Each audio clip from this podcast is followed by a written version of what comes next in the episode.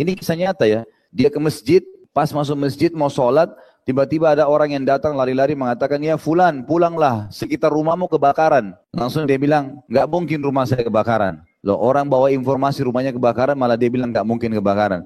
Orang itu pun tinggalkan. Karena api makin besar kembali lagi, ya fulan pulanglah rumahmu kebakaran. Dia jawab, nggak mungkin rumah saya kebakaran. Orang ini pergi lagi yang ketiga kali mengatakan, dia bilang, saya lihat api sudah lebih tinggi daripada rumah semuanya. Kau percaya nggak percaya rumah akan kebakaran? Dia bilang tidak, rumah saya tidak akan kebakaran. Oh yang bawa berita penasaran tanya, kenapa kau begitu yakin? Dia bilang karena saya pada saat keluar membaca a'udzu bi kalimatillahi tammati min syarri ma Dan Nabi SAW menjamin orang yang baca ini dari tempat dia ucapkan itu dia akan kembali dalam kondisi selamat. Apa pun selamat di situ.